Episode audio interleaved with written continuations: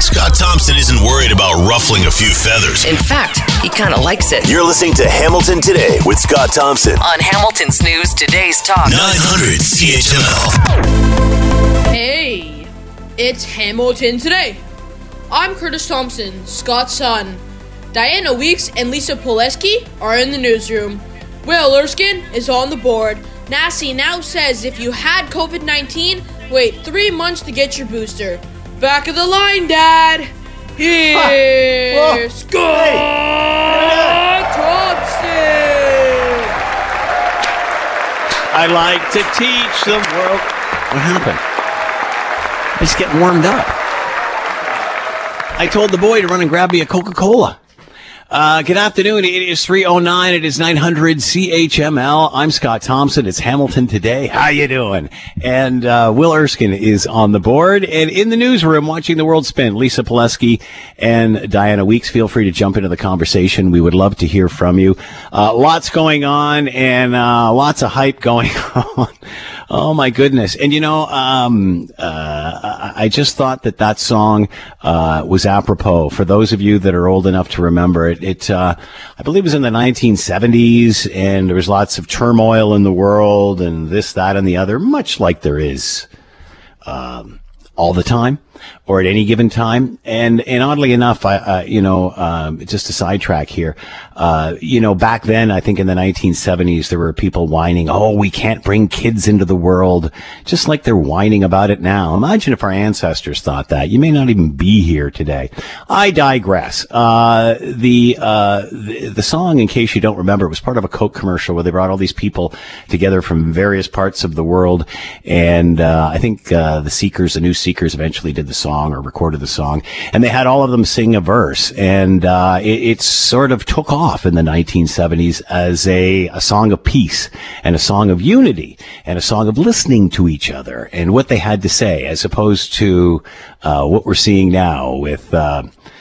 You know, uh, one side not willing to meet with the other side and talk about what the differences are and try to come to, to a solution. So I don't know. What do you do if uh, nobody wants to talk to anybody? Do you go back to prospective sides and load up? I mean, it's nuts. It's nuts that uh, this Ottawa convoy has gotten to the, the extent that it has. It should have been addressed. The people should have been addressed. Their thoughts and, and concerns should have been addressed way back when. Uh, and instead, you know, the prime minister chose to ignore this and, and walk away. And, and we have what we have and people want to be heard. It's, it doesn't matter what your, political stripe is. Doesn't matter from what corner of the planet you come from. And, you know, it, it's so sad because I don't think any of this uh, had to get to the extent that it is. And, um, you know, listening to the news media now, it's, they're, you know, they're barking like the, the circus is coming to town. Uh, and, and, I don't know, is it a circus or World War II? Three, sorry. So, you know, it, again, it's time for everybody to take a step back Again, Angus Reid poll says 54% of us want to just move on with our lives. We're vaccinated. We're triple vaxxed. NACI coming out today saying if you're uh, fully vaxxed and have got or had the disease, that includes me, then you, you can't get vaxxed, uh, boosted for another three months minimum. So that means at least till mid March for me. So why don't we just all take a step back and stop uh, peeing on those that don't agree with us or, uh, you know, think the same way that we do. Uh, I mean, I think it's just disgusting. I think it's just disgusting that it has been allowed to get to where it has. And, you know, I'm embarrassed for the mayor of Ottawa. I mean, uh, you know, the man's just standing up there babbling the obvious, telling everybody just to go home. That's not a plan. That's not a solution. I mean, you know, it's as if he's living in some sort of fantasy world. And, you know, and it's the same for the prime minister. I, I don't understand why you can't just, you know, put out an olive branch. Try to get some sort, you don't have to agree with them. You don't have to do what they tell you to do, but you negotiate.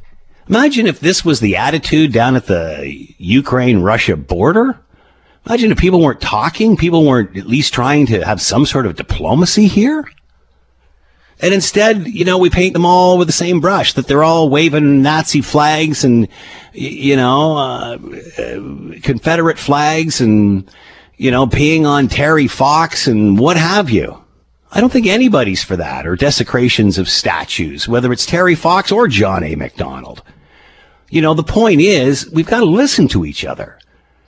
And it seems the prime minister has painted this utopian world of Canada that he knows what hot buttons to hit with Canadians. And if you don't agree on his way of doing things, then you're the enemy.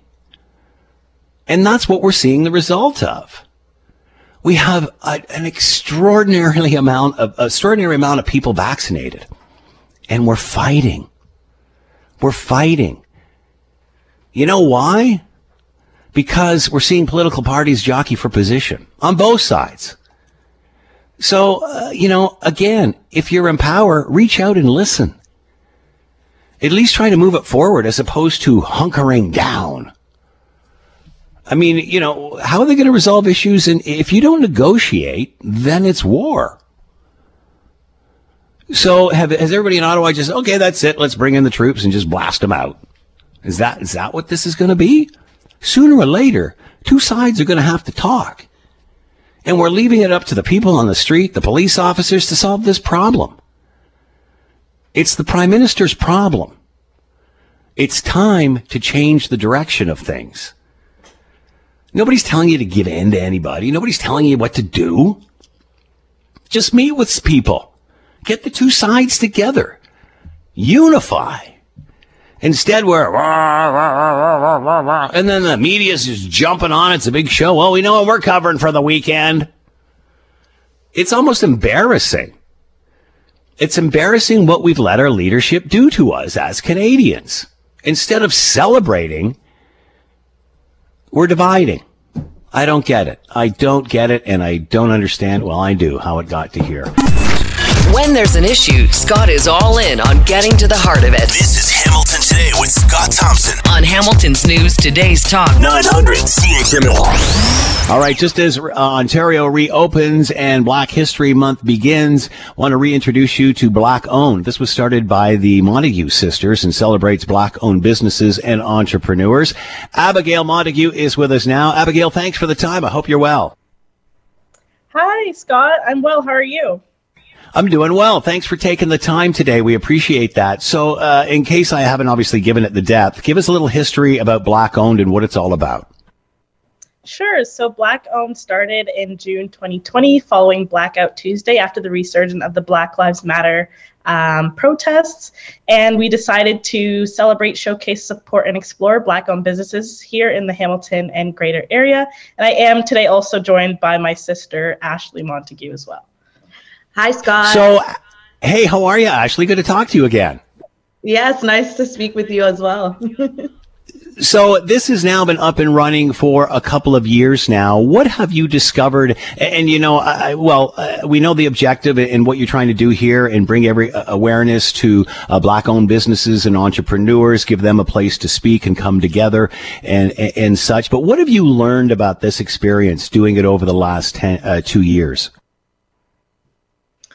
Great question. Uh, so we actually embarked on a feasibility study early last year, and doing that study, we had 105 businesses respond, and we've seen um, where they really needed help in terms of skill development, as well as access to resources um, and access to new customer bases. And so we launched our um, pop up markets uh, end of summer into fall and the winter season end of last year. And we saw that that was a great help in um, bringing businesses the customers they need and also more opportunities. Uh, for example, um, businesses that were featured at our markets has opportunities to be in storefronts now. And so, I mean, that's amazing.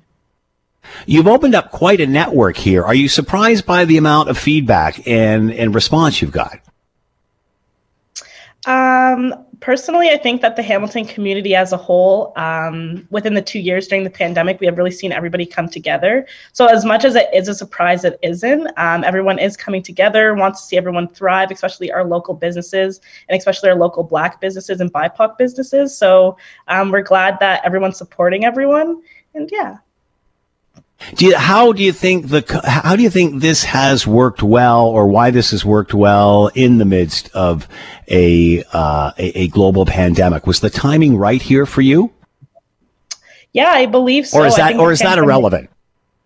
No, I think that the pandemic has really opened up uh, the time for people to educate themselves and really slow down, um, as well as learn more about themselves, but around about the communities that they live in and spending their money and their resources within their communities, as we haven't been able to travel much. Um, so taking advantage of that for the businesses that we have here in Hamilton um, and the community to support those businesses has really been good, and I think the pandemic allowed that to be a possibility. And is black owned something that goes uh, is in other countries, other cities, other whatever? Is this a franchise? Is this something you've started on your own? Excellent question. So, uh, specifically, the one in Hamilton, yes. Um, this is something that we've started on our own, but there are similar organizations that are popping up around uh, different cities, different regions across the country, and I'm sure similar things of the sort uh, internationally. Um, for example, neighboring communities such as uh, Toronto has Black owned Toronto, and she has really established a storefront. Um, aspect to supporting the businesses where she includes various black owned products in a few storefronts in uh, the greater toronto area. Um, whereas we through black owned in addition to wanting to give access to storefront for the businesses we're also focusing in on skill development um, with our upcoming launch of our of our new program focused on black youth entrepreneurs. And it's not about the age, it's about the stage. So youth for us is 18 to 39. So talk about that and what you've got going on this month. A hundred percent. So we'll be uh, launching the registration for the training program called Trailblazer, and it's under our Black Youth Entrepreneurship Hub, which we're coining Bay. Um, as I'm as I mentioned before, we're really focusing in on helping businesses that have already launched and are looking for the skills and the resources and those connections to help them get to the next level. So um, it's not a startup program and it's not a scale up program. We're really focusing on those businesses in between. Um, Abby can also share some of the other things we got going on this month. So, in honor of Black History Month, uh, Black Owned has launched uh, their Black owned Black History merch, uh, which is just celebrating the different melanin skins as it has lots of colors of browns. And that was designed by a local young artist named Aaron Perry.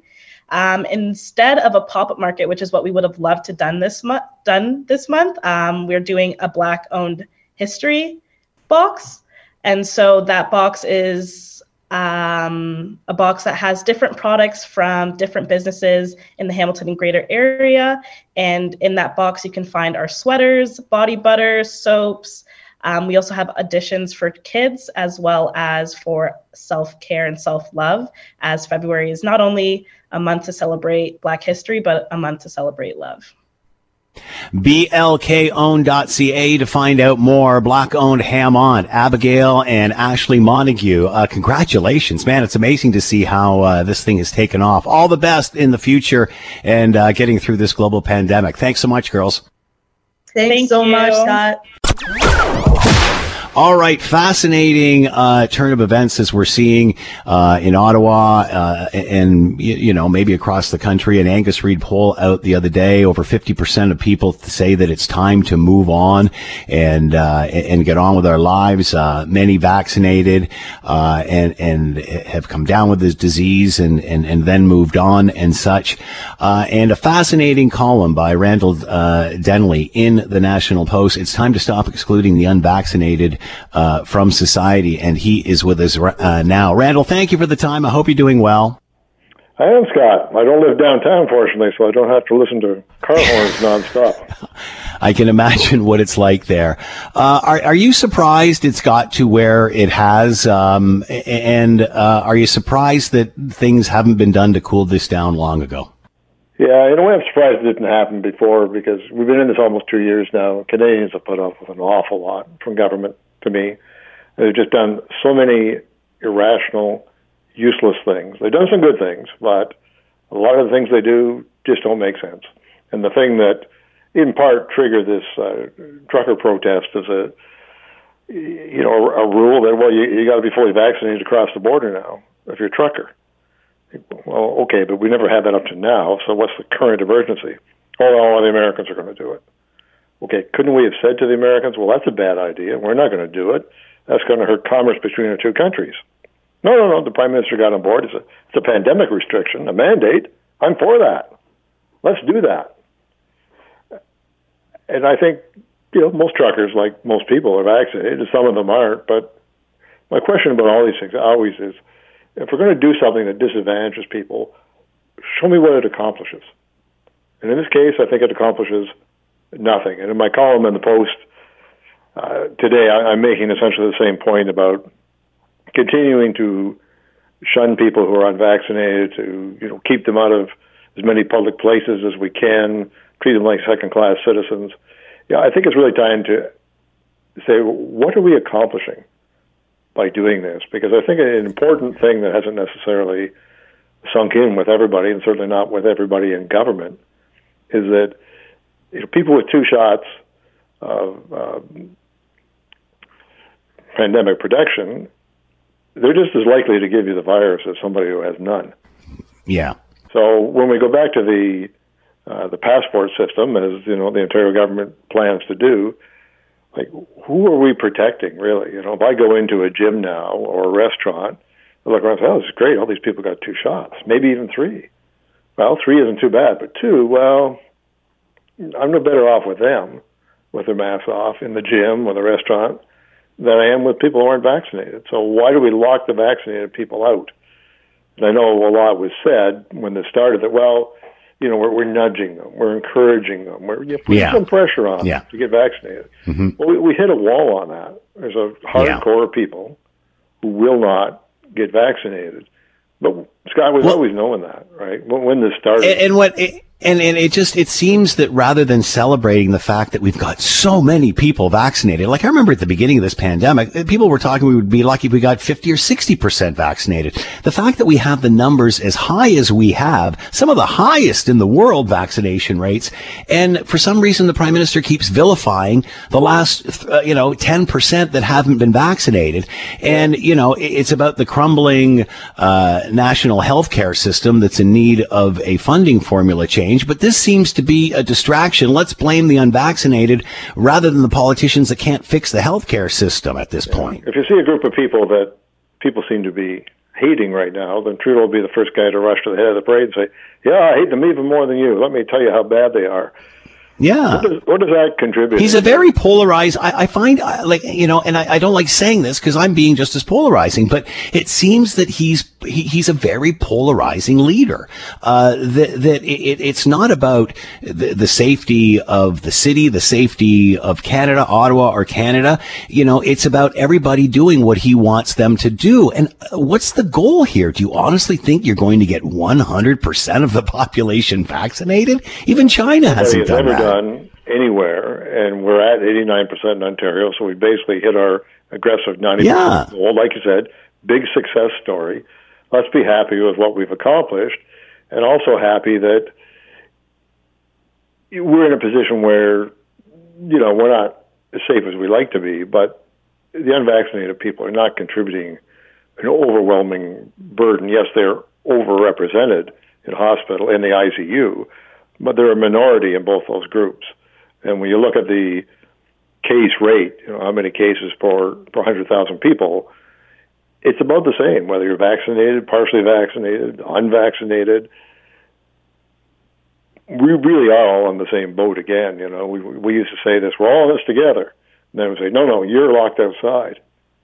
We're in it together hmm. again. We just haven't figured that out yet, or officially admitted it, because I think a lot of politicians have invested a lot of political capital in the idea that vaccines they're going to solve the problem. Everybody gets vaccinated. This goes away. We're all good. And we haven't probably sufficiently reacted to the fact that, okay, yes, it, I mean, they're useful. They protect us against sickness and death. A couple of big things there, but we're still going to get infected. All kinds of people who are fully vaccinated got infected in the last couple of months. And the protection that we were told was, you know, 89%, was less than half that now. Those vaccines have waned pretty quickly. And it would be surprising to me if the third dose doesn't do the same thing because it's the same vaccine. So we're not nearly as bulletproof as we thought we were when we made the righteous choice to get vaccinated. I mean, it's I, a choice that makes sense to me. I did. I've got my three shots. I think people are unnecessarily putting themselves at risk if they don't do it. But Yeah. what is what are we achieving now, really, in practical terms, Yeah. health and safety terms, by continuing to pound on these people? And the fact that Trudeau hasn't been willing to, well, I'm sorry, he has to recover from COVID, but when he does, he should be going and talking to these people. Just actually hear what they've got to say, or send someone out to do it. Somebody Yeah. senior. He's just sort of, you know, locked away at home there, firing away through the media. They're not a fringe group, as he likes to call them. And that poll you referred to, I thought was very interesting and significant. Angus Reid poll. 54% of people in Ontario, same number across the country, think the time to get rid of vaccine rules is now. That's a lot of people. And the only area that doesn't have the majority is Atlantic Canada, which curiously has the lowest rates of COVID. But you know, I think the public is moving on this, and I think Trudeau in particular is way beyond the, behind the curve when he's talking about more restrictions, more rules, more punishments. But the other one, Scott, that's ridiculous is making people who come back into the country from travel. uh, You, you know, you got to get a test before you come in. Okay, what what what are we accomplishing? We already got Omicron up the wazoo here, so somebody else comes home with it. It's not going to make much difference. Well, you, yeah, but you could be randomly selected for yet another test when you get here because the one you took yesterday, who knows? It just Randall Denley up with us. Rules that don't make sense. There's just too many of them.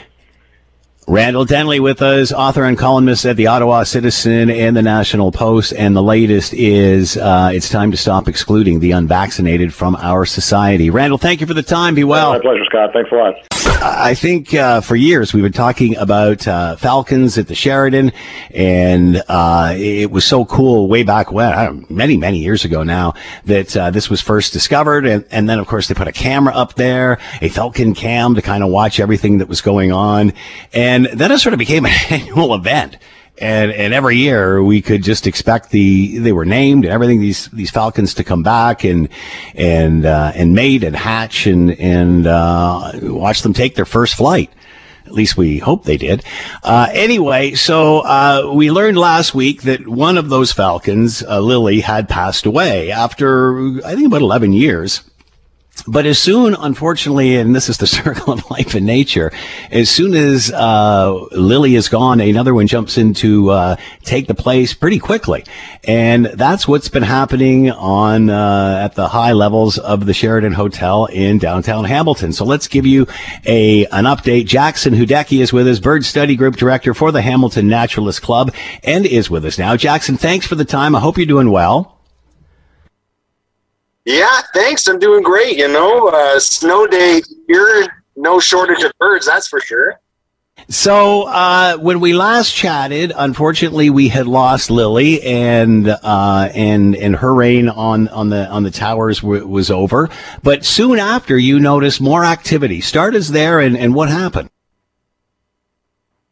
Yeah, so when I was on with you uh, not too long ago, yeah, we were talking about the, the passing of Lily, and yeah, like uh, another peregrine was hanging around the the male, and uh, sure enough, that that other peregrine was a female, and it had everybody just going a little bit bonkers of who was this new bird, and it was a it was a little bit bigger than than the male that was sitting there, and luckily because a lot of these birds uh, are banded, which means they've got some ID on their on their feet that we can see. We were able to get close looks, and sure enough, it was determined that the the new bird hanging around was indeed a female and identified as a lady named McKeever.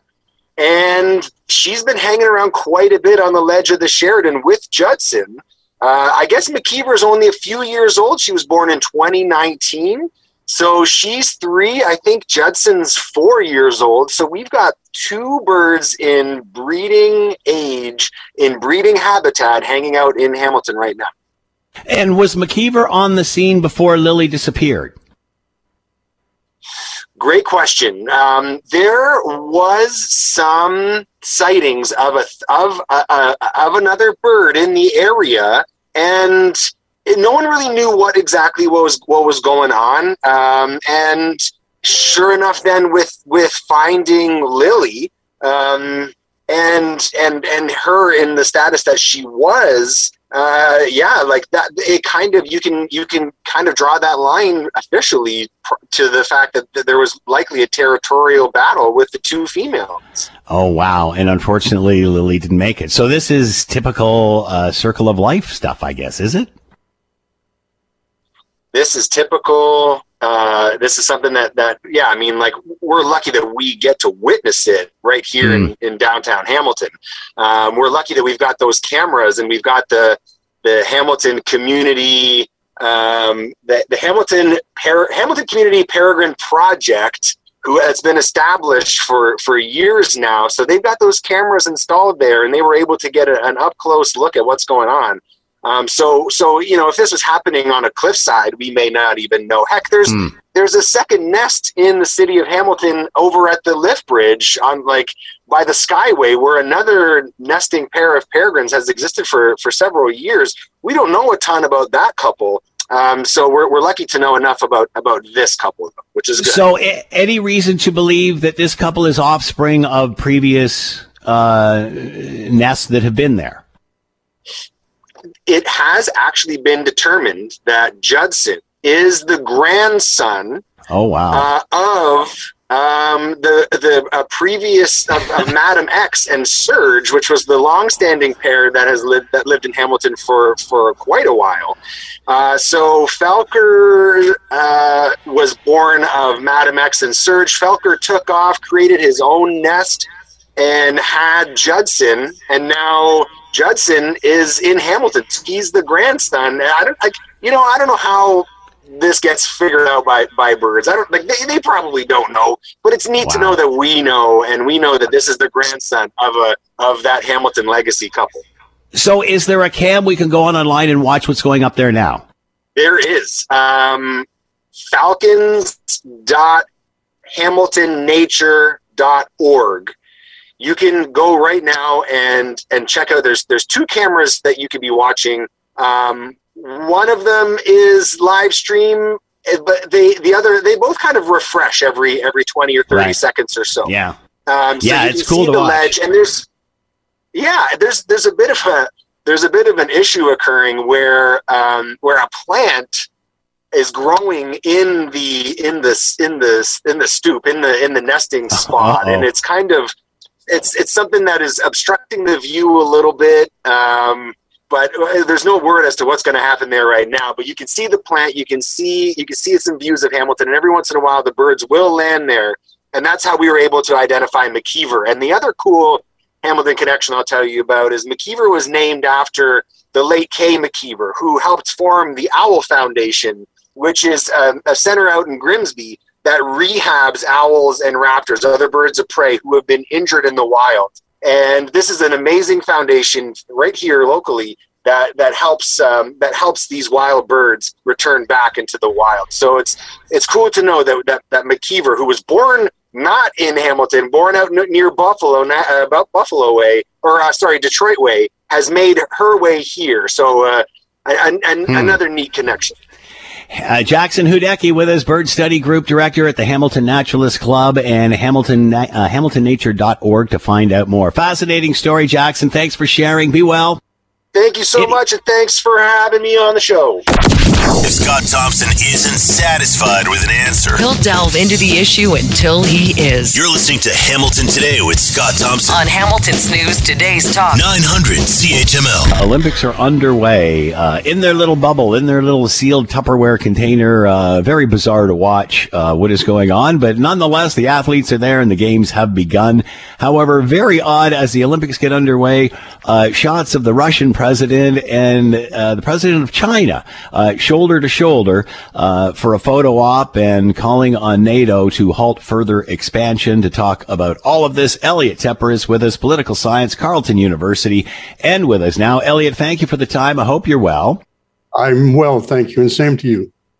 So, your thoughts when you saw this picture, considering where we are right now with the tension along the Ukraine and Russia border, the Olympics getting under the uh, underway. There's the shot of the two presidents standing shoulder to shoulder. What what kind of message is that sending? Well, you want the big picture is what you're seeing is a picture of the future, according to them. There's this is the um, alliance of autocrats that's going to shape the future. They are quite explicit. I've spent quite some time going through the final communique that the Russians released. Uh, the, there's kind of a short-term and a long-term message coming out, but in terms of that image and what you're asking, what you're asking about is, they plan to uh, put forth quite an alternative vision of the future. Uh, multipolarity has to be accepted now. It's not just the old hegemon anymore of the U.S.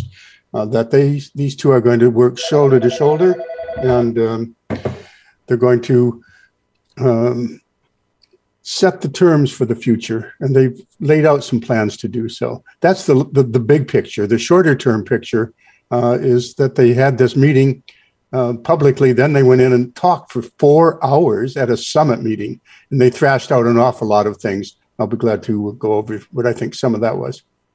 Yes. What's in this for these two? Why would they team up this way in this public display? Well, the, in the short term, what's in it for them is that the uh, what's in it for them is again to shear away a lot of the verbiage. Uh, Russia has agreed to support China in its claims on Taiwan. Uh, China has agreed to support Russia in terms of saying no NATO along the border. They agree on that. They then also came up with an escape valve in case uh, America and the West, including us, slap sanctions on.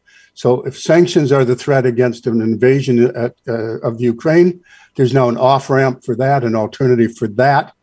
Uh, there's there's lots of other things buried away in, in these joint communiques, but the uh, the short term picture is they're going to work together to thwart any efforts to uh, to stop the emergence of China as a superpower or Russia and its goals, whatever they may be, in regard to Ukraine and, and its neighborhood. And how are the allies uh, reacting to this? Uh, I think it's all just being uh, digested.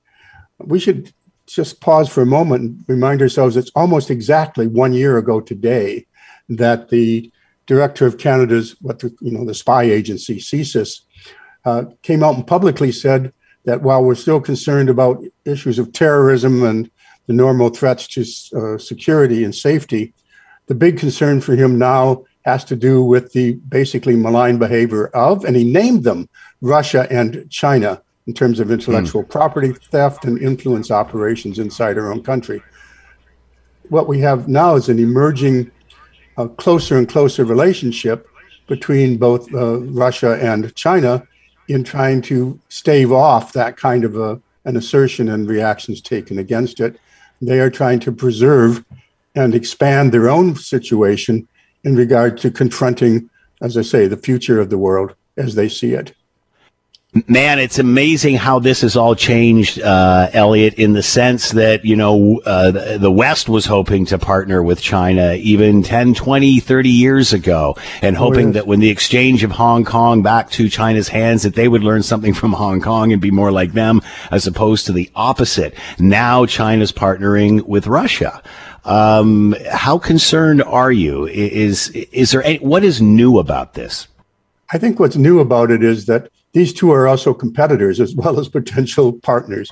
Yeah, they, uh, you know, among other things, it's very very quietly. But I, I noticed the other day that um, China is moving in on what used to be called Soviet Central Asia, the stands, and becoming the number one partners there. That's considered to be uh, Putin's sphere of influence. So they are in many ways competitors. But the fact that, um, and, and, we should also go back to 2014, at the time of Crimea, uh, Russia really needed help. And China said, We're here to help. We'll buy a lot of your oil and gas. So mm. what was announced today was we're going to buy a whole lot more of each of those. And there's specific plans announced, very detailed ones. But if you go back then, yes, China says we're going to help. We really need that oil and gas. We're the biggest com- consumers of those in the world boy, did they drive a hard hard bargain when when Russia was on its back foot. Also, uh, we need to look a bit sideways. This is an emerging, budding relationship that shows up in other ways. Not, not very long ago, uh, these two countries, that is China and Russia, had, along with Iran, naval exercises in the Gulf of Oman. That is where the where the big oil supplies come out of the Middle East, and basically in the waters just off India and Pakistan. So they are already working together in, in a military sense uh, that think needs to be monitored. Elliot Tepper with us, political science, Carleton University, talking about the Olympics getting underway and a photograph of the uh, Russian president and uh, as well as the president of China together, uh, talking about a new partnership. Elliot, more on this has to come out soon. We'll be chatting. You take care. Be well. Oh, thank you, and same to you. And uh, yes, everybody be well fascinating to see how uh, things are changing uh, post holidays, post Omni, uh, Omni, post Omicron variant, Omicron variant, and uh, as uh, a lot of us got this uh, disease coming out of the Christmas holidays or during the Christmas holidays, um, many people have changed their opinion on this, and, and and as Dr. Bonnie Henry says, Dr. Kieran Moore says, we have to learn just to live with this disease moving forward, as so many of us, and thank thank goodness and congratulations to all of you uh, that are fully vaccinated and enabling us to to get through. But you know, again, I've talked many times that you know we we've been spending so much time talking about the few that aren't vaccinated. We're really distracting from the big uh, the big issue, which is Canadian the Canadian healthcare system. And it seems everybody's so busy patting themselves on the back because it's universal.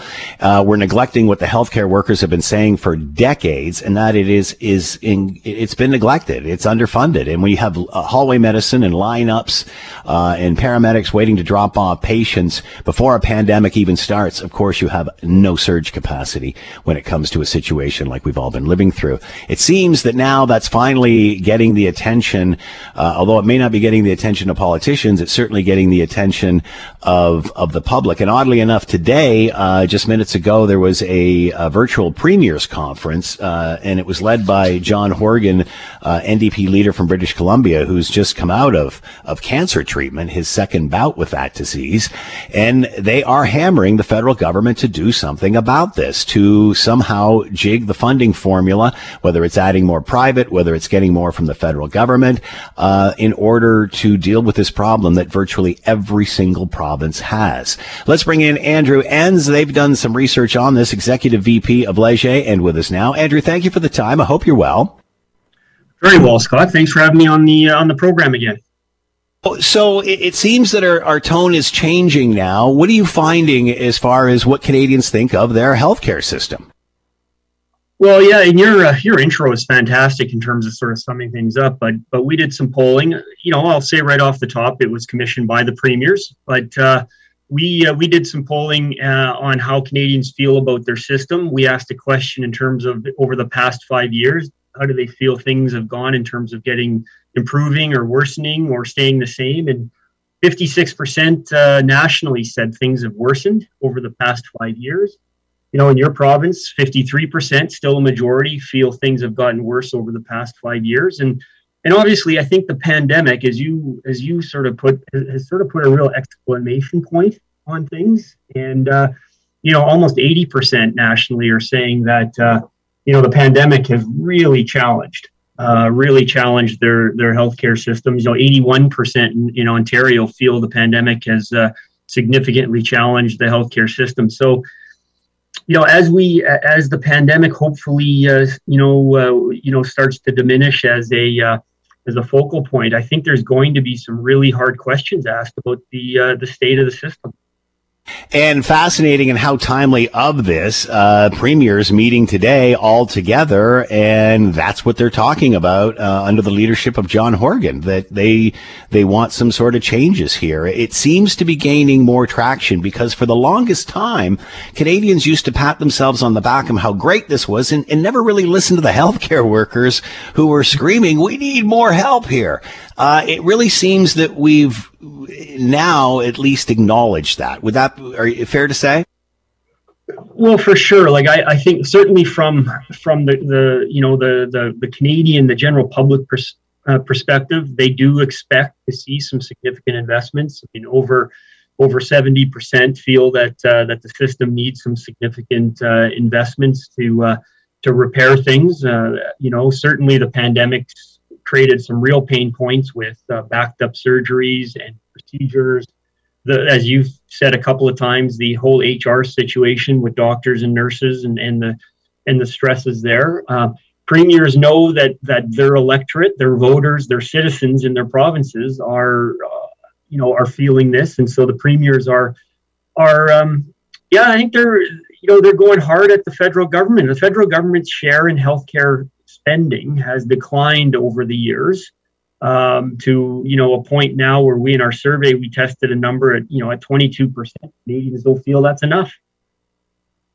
And so move on with that. 22% believe that the federal government currently provides an adequate amount of funding to provinces and territories. So, let me you know let me you know clarify that. Like so right now the the federal government uh, provides about 22% of the total right. healthcare spending Right. And uh, 56 Canadians feel that's not that's not fair. That's yeah. not uh, you know that's not part of uh, you know sort of the, the, the cooperative sharing of the healthcare burden. And so I think you're seeing the provinces starting to use the combination of the, the pandemic pressures and that growing sense that things aren't right in the healthcare system with some of this uh, this situation in terms of spending, and they're they're going to put some pressure on the federal government. And it's interesting too that 82% of us, although we love our healthcare system, are worried about getting sick, are worried that, you know, if we need this, uh, it, won't, it, what we need may not be there in a timely manner. Well, you know, and absolutely. And that's the, I mean, that's kind of the human toll, I think, Scott, that, that we, you know, we've talked um, almost as much about sort of the infections and the health side of the pandemic. We've talked about the mental health impact of the pandemic and factor in the fact that you've got 82% of Canadians saying that you know they worry about uh, about accessing uh, you know the, the care when they need it you know and it might not be just for them it might be for their parents or, or for their kids and and uh, yeah it's it's not a it's not a good situation and i think i think the provinces uh, you know are certainly they've probably been feeling it probably more so um, but i think they really want to drive home the point to the federal government that that this is something that needs to be looked at uh, do you feel that this is something that is gaining momentum? Uh, do you think if you take a, a, poll in a month from now, you'll see more of this? Or as we get out of the pandemic, things settle down, that this will subside? I think this is going to hang around post pandemic for at least a while. And, uh, and my, my reasoning for that, Scott, is that, you know, wait lists, the backlogs, the, the stresses on, um, on uh, you know, staff, that's not going to go away just like that those things are going to stick with us and they're going to be in the in the news and you're going to you're going to hear frustrations from people who are waiting you know months if not years for uh, yeah. uh, for what should be not that uh, not that complicated surgery Andrew Enns is with us, Executive VP of Leger. Uh, and again, uh, obviously, it seems that uh, the tide is turning when it comes to uh, what we think of our healthcare system as well uh, in a post pandemic world. Andrew, thanks for the time. Be well. Really appreciate it. Have a good weekend. You're listening to the Hamilton Today podcast from 900 CHML. All right. Uh, we certainly know what is happening in Ottawa and uh, rumors flying around that it's going to hit other cities uh, across uh, the country and such uh, coming up over the weekend. We'll see what uh, materializes there. let's bring in Phil Gurski to talk about, um, I guess, more officers coming in and what can be done to move this all forward in a peaceful manner. Phil Gurski, president of Borealis Threat and uh, Risk Consulting, director of the University of Ottawa Security Program, former CSIS analyst, and with us now. Phil, thank you for the time. I hope you're well. Very well, Scott. How are you today? I'm doing great. Thanks so much again. Uh, is anybody in the background trying to mediate a solution to this? Is somebody going around with intelligence saying, okay, that person's and seems to be in charge, that person, let's get those three or four together and meet in a back room and, and try to come up with a solution? Let's hope so. I, I think you know, um, Scott. You were seeing the demonstrations on the, on the border in Alberta. We're seeing Toronto might be a convoy. Quebec City might have a convoy this is becoming whack-a-mole in many ways. I, am confident yeah. that the law enforcement are doing their best to identify the so-called leaders of whatever these convoys are. The problem is, is that because disparate elements have latched onto these truckers' convoys, it's yeah. not sure that that those disparate elements have leaders, which means you're not quite sure to whom to talk to get some kind of a, you know a result a solution to this kind of thing. So it's a moving target. Um, we'll see what guess what happens. At least in Ottawa, they're going to crack down on incoming vehicles, not to make it any worse, and that's that's a good development for Ottawa. Uh, more RCMP being added. We're hearing uh, up to 150 police officers. What can we expect? What are they going to do? I mean, it appears to this point they're writing minor tickets. Uh, I, I, don't know what that's going to accomplish. What is this uh, increase in law enforcement uh, hoping to do? Well, showing an increased presence is always a good thing. It means you're serious. My understanding is that they're going to bring, perhaps bring some vehicles in to prevent more other vehicles from joining the convoy, i.e., to sort of keep it at a bare minimum as it is right now. So some truckers have left. The the numbers have gone down. They don't want to see a repeat performance of last weekend, where hundreds, if not thousands, of vehicles add to this problem and the, and the, the gridlock in downtown Ottawa. And you just want to show these people, okay, you've had your say um, you know, we've been tolerant so far because you haven't done anything dumb, like anything violent, but this really has to stop. So let's let's just have a conversation and, and bring it into this. Uh, are you surprised that it has gotten to this point that it wasn't, you know, the it wasn't defueled uh, a long time ago? Um, you know, even as far as you know, the other day we're seeing them erect structures there. Uh, you know, as you said, they're not letting anything more into the site. Um, it seems odd that they were, would you know, it's, it's as if they didn't assume this was going to uh, be as big as it, it was or as serious as it is. That's a really good point, Scott. So I don't know what the intel was showing, uh, you know, in the days leading up to the con. We all knew it was happening. We all knew they're driving across the province to come to Ottawa. And so it's it it kind of befuddles me a little bit that they wouldn't have known a little bit more about who was, you know, who's who in the Zoom, what they were planning to do maybe the intel wasn't there. Maybe they simply didn't have the sources that they could d- determine that you know they would be building structures. They'd be bringing jerry cans of fuel and bringing in coolers of food kind of thing. Maybe they were caught somewhat unawares. I, I don't want to criticize law enforcement intelligence. I don't know what they knew and what they didn't know but certainly it does seem that some people will be there for the long run because they feel until they're until the government caves they're not going to go anywhere so, uh, as you mentioned, there's chances, and we don't want to add to any of this or fuel any fire, but there's room for other protests that could start throughout the weekend. How do those cities prepare for that? Wow, how much time do we have? I, I know Ottawa police have, have, begged people not to counter protest downtown because that's just going to make things get uglier than they are right now.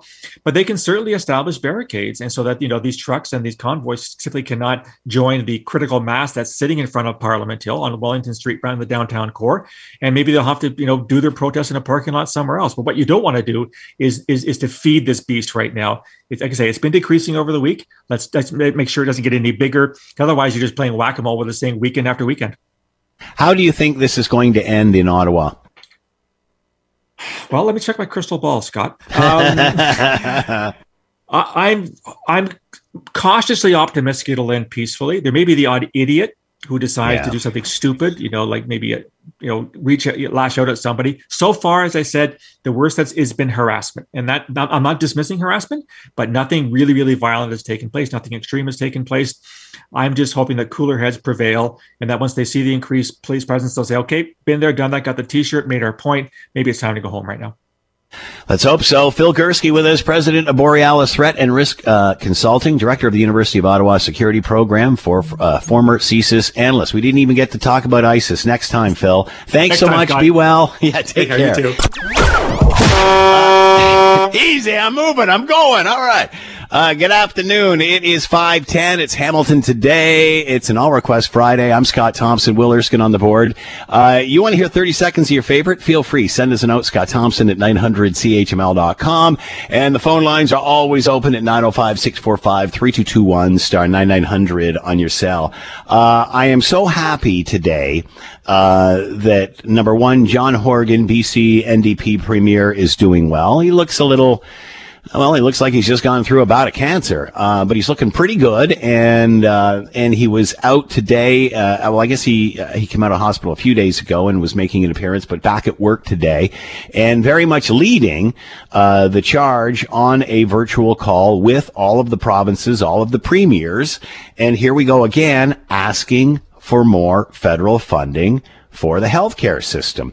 And, you know, I, have been beating this drum for, well, since Christmas, I think, when we all realized this was no longer the lockdowns and the restrictions. It was no longer protecting us from COVID. It was protecting a very much neglected healthcare system. Uh, the, the healthcare workers for decades have been screaming for help. And even at the beginning of this, you know, we didn't want to acknowledge it. Whenever I would bring it up, nobody would even talk about it. We're so busy patting ourselves on the back thinking our health system is so great because it's universal that we don't want to look at the flaws. We don't want to look at the weak links that have been exposed during a global pandemic. We don't want to listen to healthcare workers and what they are saying and what they need and what they are looking for to keep you and I healthy. And uh, again, what's disgusted me with all of the, the, the, the crap around the protests and stuff is why is it even gotten to this point when we have gotten so many people vaccinated. We're supposed to be celebrating this. Instead, we're picking on the couple that aren't because they don't agree with us. And we're neglecting the biggest problem of all, which is Canada's crumbling healthcare system, which receives, it used to receive at one time half 50-50 funding from the province and the feds. And now the feds are playing somewhere between 22, 23 percent and yet they boast about a, coming healthcare, uh, pharmacare system, uh, coming dental plan, uh, daycare. At what point do they renege on those transfer payments like they have with healthcare? Uh, and kudos to John Horgan, BC Premier, for standing up and saying this today. Of course, the global pandemic has tested us all. It has strained our public health care systems right across the country and all 13 premiers agree we need a significant long term increase in funding from the federal government to meet the challenges of coming out of the pandemic and ensuring that the services that people expect and deserve in Canada are uniform from coast to coast to coast. We need to work on a pathway to come together on a First Minister's meeting to increase the Canada Health transfer. That has been the focus of the premiers for over two years now, and it's an urgent need.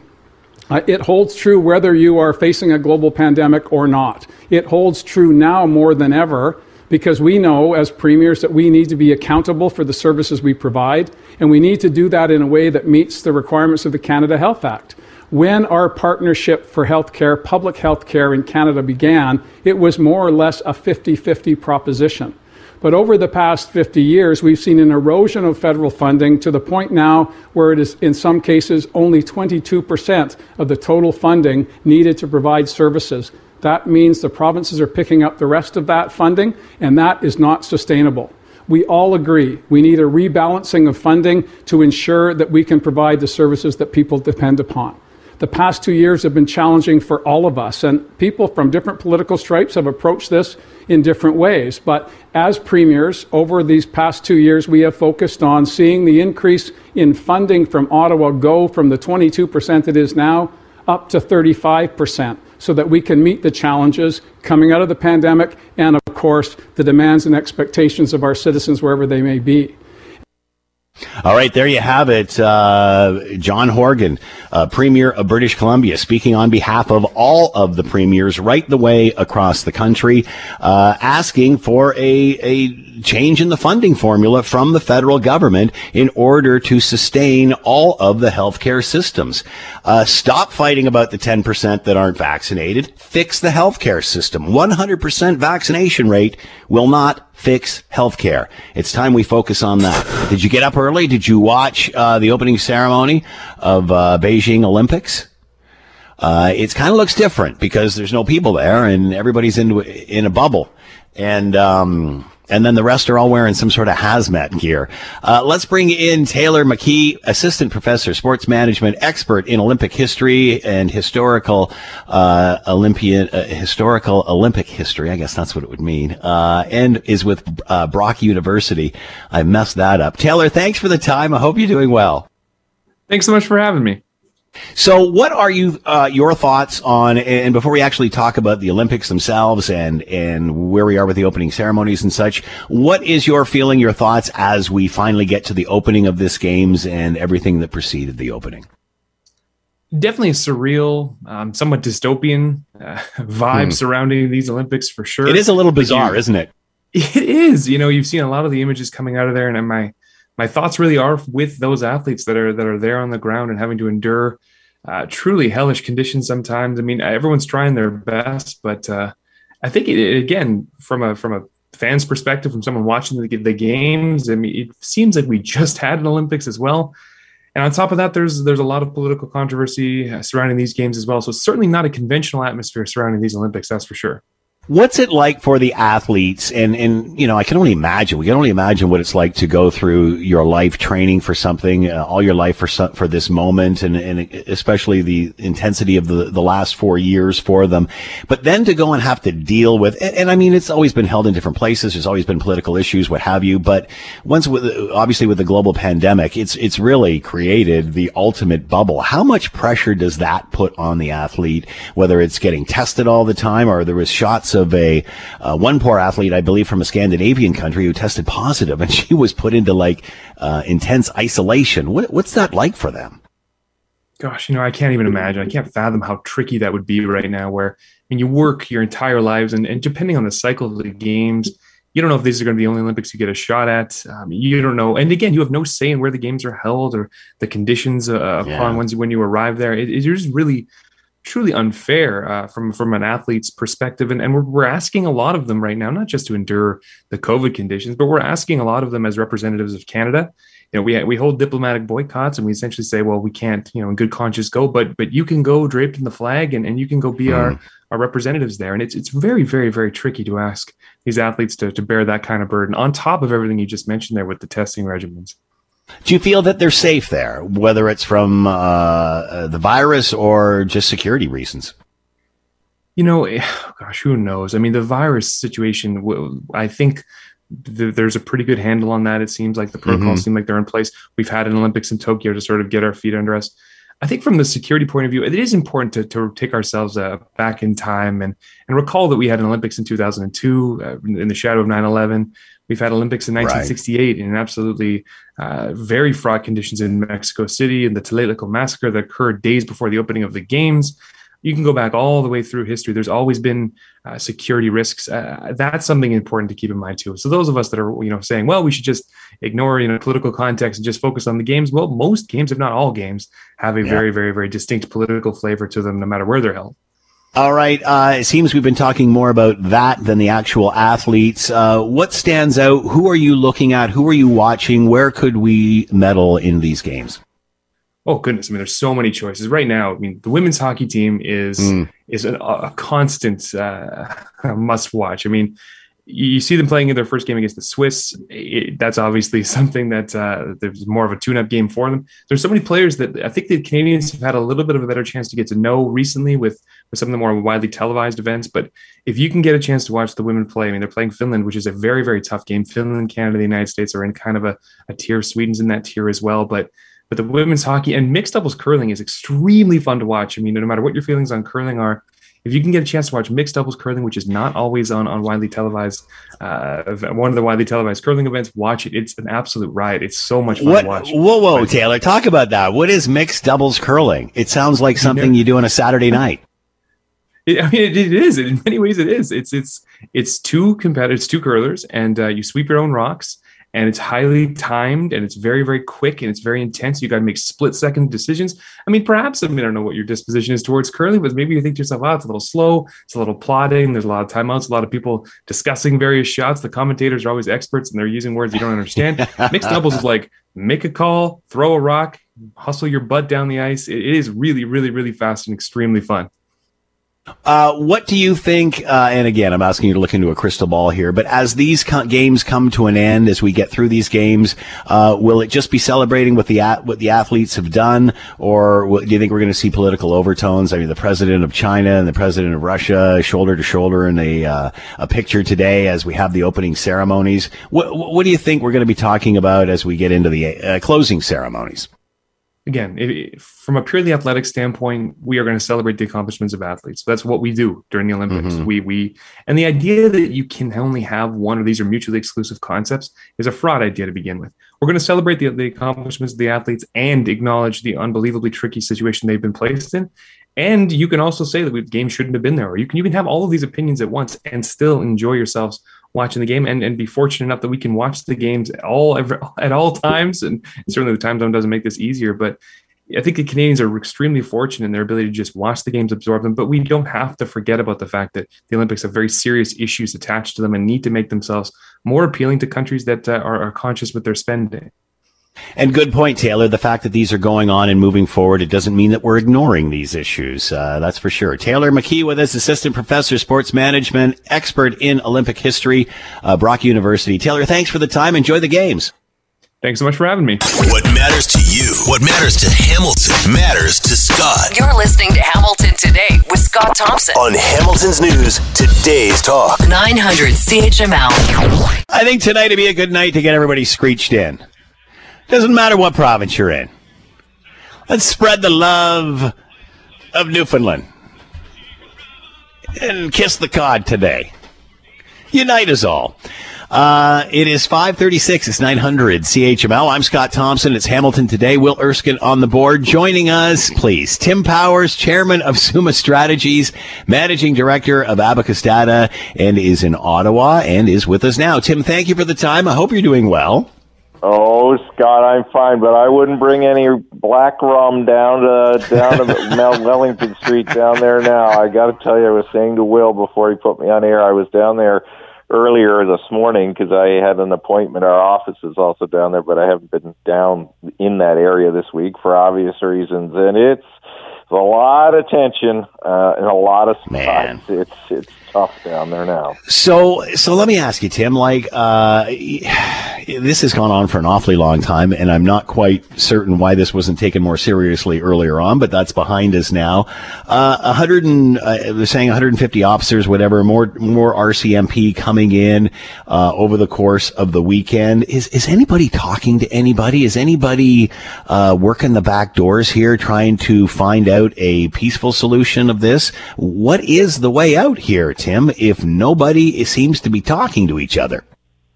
Well, yeah, neither you nor I are, unless you're undercover and you really are a policing Hmm. expert, Scott. Uh, uh, look, I, I, I can only tell you what I, I hear and, and see here from our local reporting. And uh, the police, the, the police in this case, the Ottawa Police Service, have had dialogue and continue to have dialogue with different supposed leaders. But I think there's a disparate hardcore group here now.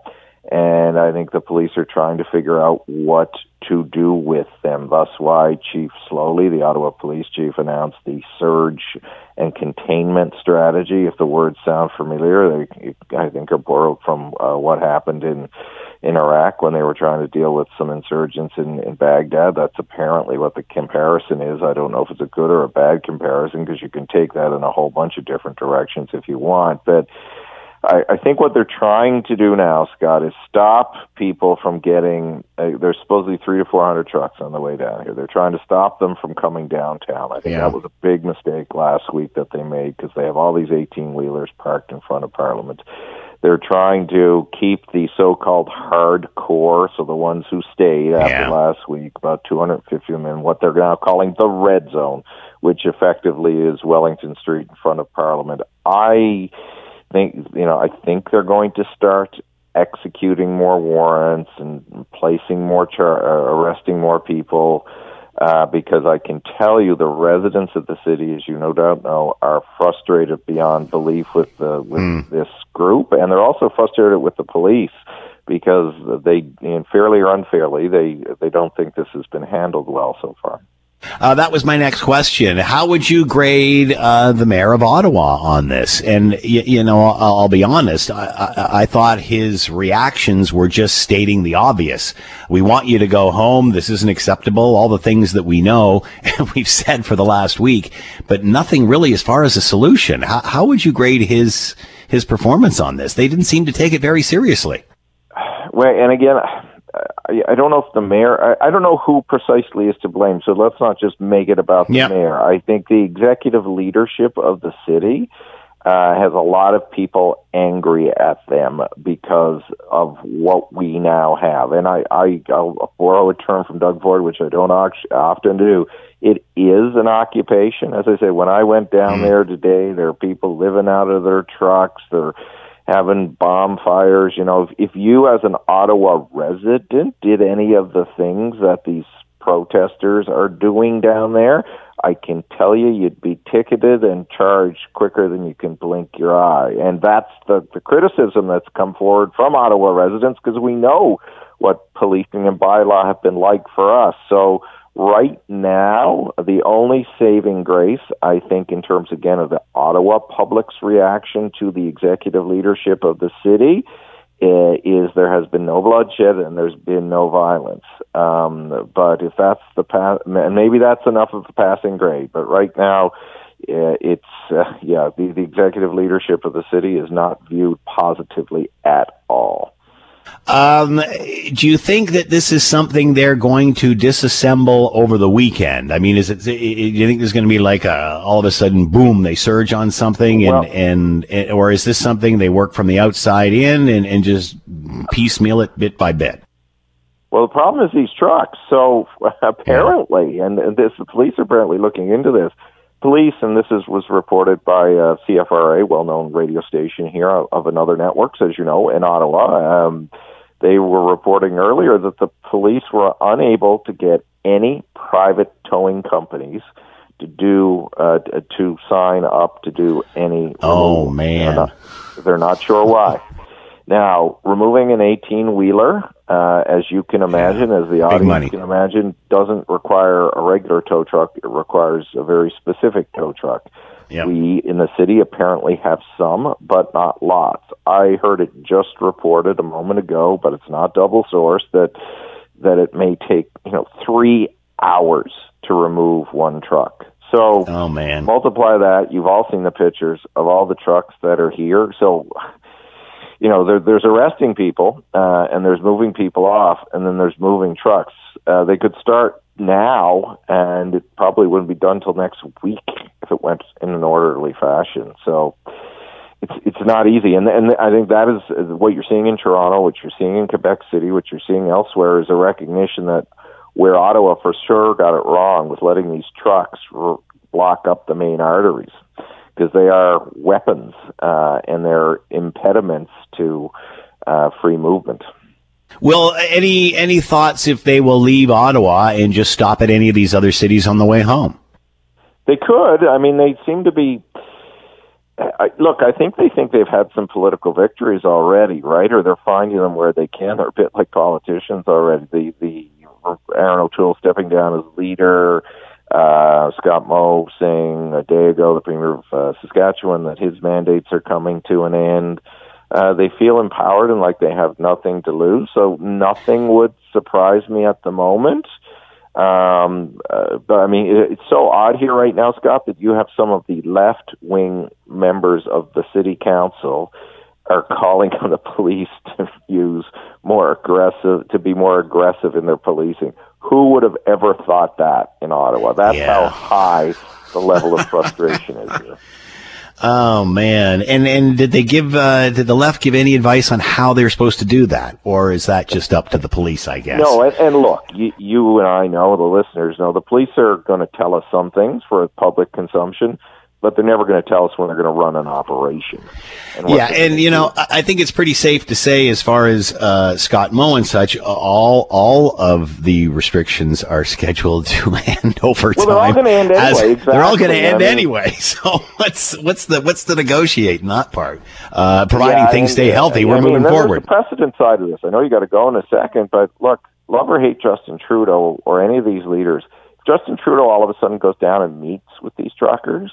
What does that say to others? All right, just come to Ottawa, occupy Ottawa, do the same. Well. I honestly, honestly, Tim, if you were going to do that, he should have done that a week ago. I mean, honestly, I do believe that you know whether he goes down or he sends somebody down, uh, that he does in fact arrange a meeting. Doesn't have to be in front of a Kenworth. It could be in some private place of some sort, some secure position. But that should have been done uh, days ago, not not at this stage of the point. But again, I, again, you know, if you don't resolve these things, it ends up as the counselor said, in in just you know kicking ass and taking names, and I, and I don't think that's what anybody wants to see happen here. No, and uh, as I was joking, because you got to find humor in all of this. It's too bad Jean Chrétien's not around. You remember his protest on Flag That's right. Day ma- many years ago when he took matters into his own hands. But look, again, I do feel for the police and the world in which we live. It's harder to do policing. It's harder to do all of this. You know, if there are going to be more aggressive action, there's going to be cameras and video everywhere, and they may do the job as best mm. they can. and you can see civil suits and everything else coming. The, the way to end this, Scott, maybe to, this GoFundMe money. Uh, that this tenth or whatever's left in there that hasn't been given out, I think they gave out a million bucks for gas, gets frozen. And there appears to be legitimate questions that can be asked about it because the new suggestion coming from people here in the policing community is to make life terribly uncomfortable for the protesters before you do anything. So f- take off their money, keep them contained in one area.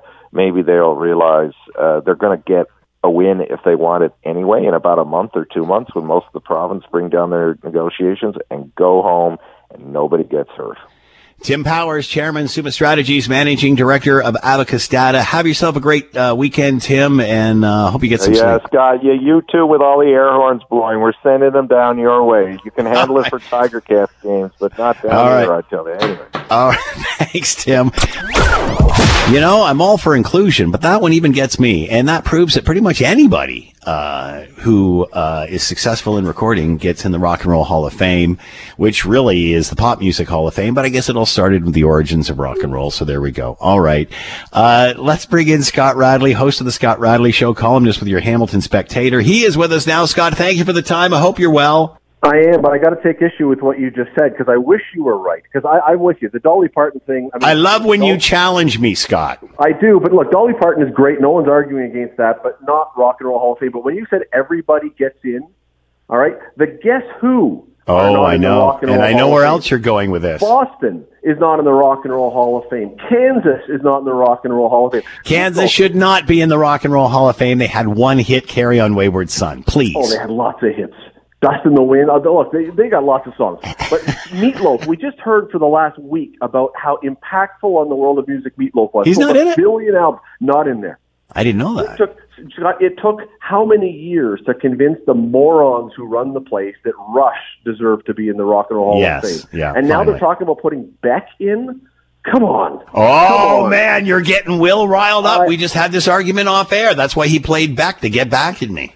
Uh, you know what? I just I look. It's a. It, it, first of all, it's completely misnamed, as you pointed out, because I don't mind Dolly Parton being in the Music Hall of Fame, but are you going to put Kiss into the Country Music Hall of Fame because they No, but I think you twice? know, and, and again, being being a purist, and, and I must say, I'm a bit of a historian when it comes to rock and roll. Uh, that's where it started, so I'm guessing that's the you know, and then out of that, uh, you know, by the time the second, six, by the time we got into the rock and roll didn't inspire country. Country was one of the influences on rock and roll. Absolutely, I didn't. I didn't. I don't disagree with that whatsoever. Whatsoever. Uh, rock and roll, rockabilly came from the merging of country swing and black rhythm and blues. Um, but but again, I, I, you know that's what the origins of pop music were in the day. Rock and roll when it started, know, say in pop- it's the Pop 1955. Music Hall of Fame. Yeah, it, I mean- it has become that. That's for sure. You're going to put Devo But many- in many- before the Guess Who. we we had a lot of people started uh, debating this when rap artists started getting inducted into the hall, Yeah. right? So I Yeah. guess it's been you know it's behind us now. Uh, but guess who? That is a surprise. I, I, I'd like to see them in. Iron Maiden not in there. So that's another one. There's a whole list. I, I went through the whole list last night on the show, and it was not the whole list. I mean, there's other bands too, but it, it's stunning who is not in there. And yet, then Ringo. Maybe there should be twice. maybe there should be a hall for those who didn't get in. That would be maybe in some cases more interesting. But anyway, carry That's on. what I'm thinking. All right, uh, we're almost out of time. Uh, what, what is on the show tonight? We well, we got lots of stuff. It's Friday. It's the brightest conversation in Hamilton radio. Right. Apologies to your show, which you know Yes. is very very close. No, Um, Mhm. you can take it. But uh, no, we're, we we got lots of uh, lots of different issues from the sublime to the ridiculous to be to be getting through from politics to. Um, did you hear about? By the way, we'll, we'll talk about this one early, but probably the worst case scenario for childbirth. And, and now I've not given birth. Clearly, I've been there for birth. Uh, woman on a plane halfway from Africa to England, I think it was halfway, or Washington, Africa to Washington D.C. I think it was. So oh, you can't go back, and you No. can't hurry up and get forward. It goes into labor in the middle of the flight. Wow. And thankfully, there was a doctor on board. Unfortunately, he was a dermatologist. but nonetheless, he jumped in and was able to help. Oh, so, Oh, man. but c- could you think about like if your wife was pregnant and she this woman apparently it was a little early. Uh, could you think of a more disastrous, frightening, terrifying way? I could just I could just see the husband now. Yeah. No, Well, this- that's why he had gone to all the childbirth lessons because when they Yeah. taught the breathing, it wasn't for her; it was for him. really? Yeah.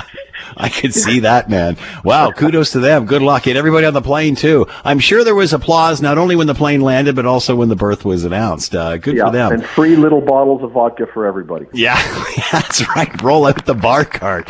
Uh, Scott Radley, host of the Scott Radley Show, columnist with your Hamilton Spectator, coming up after the six o'clock news. Thank you, Scott. Have fun.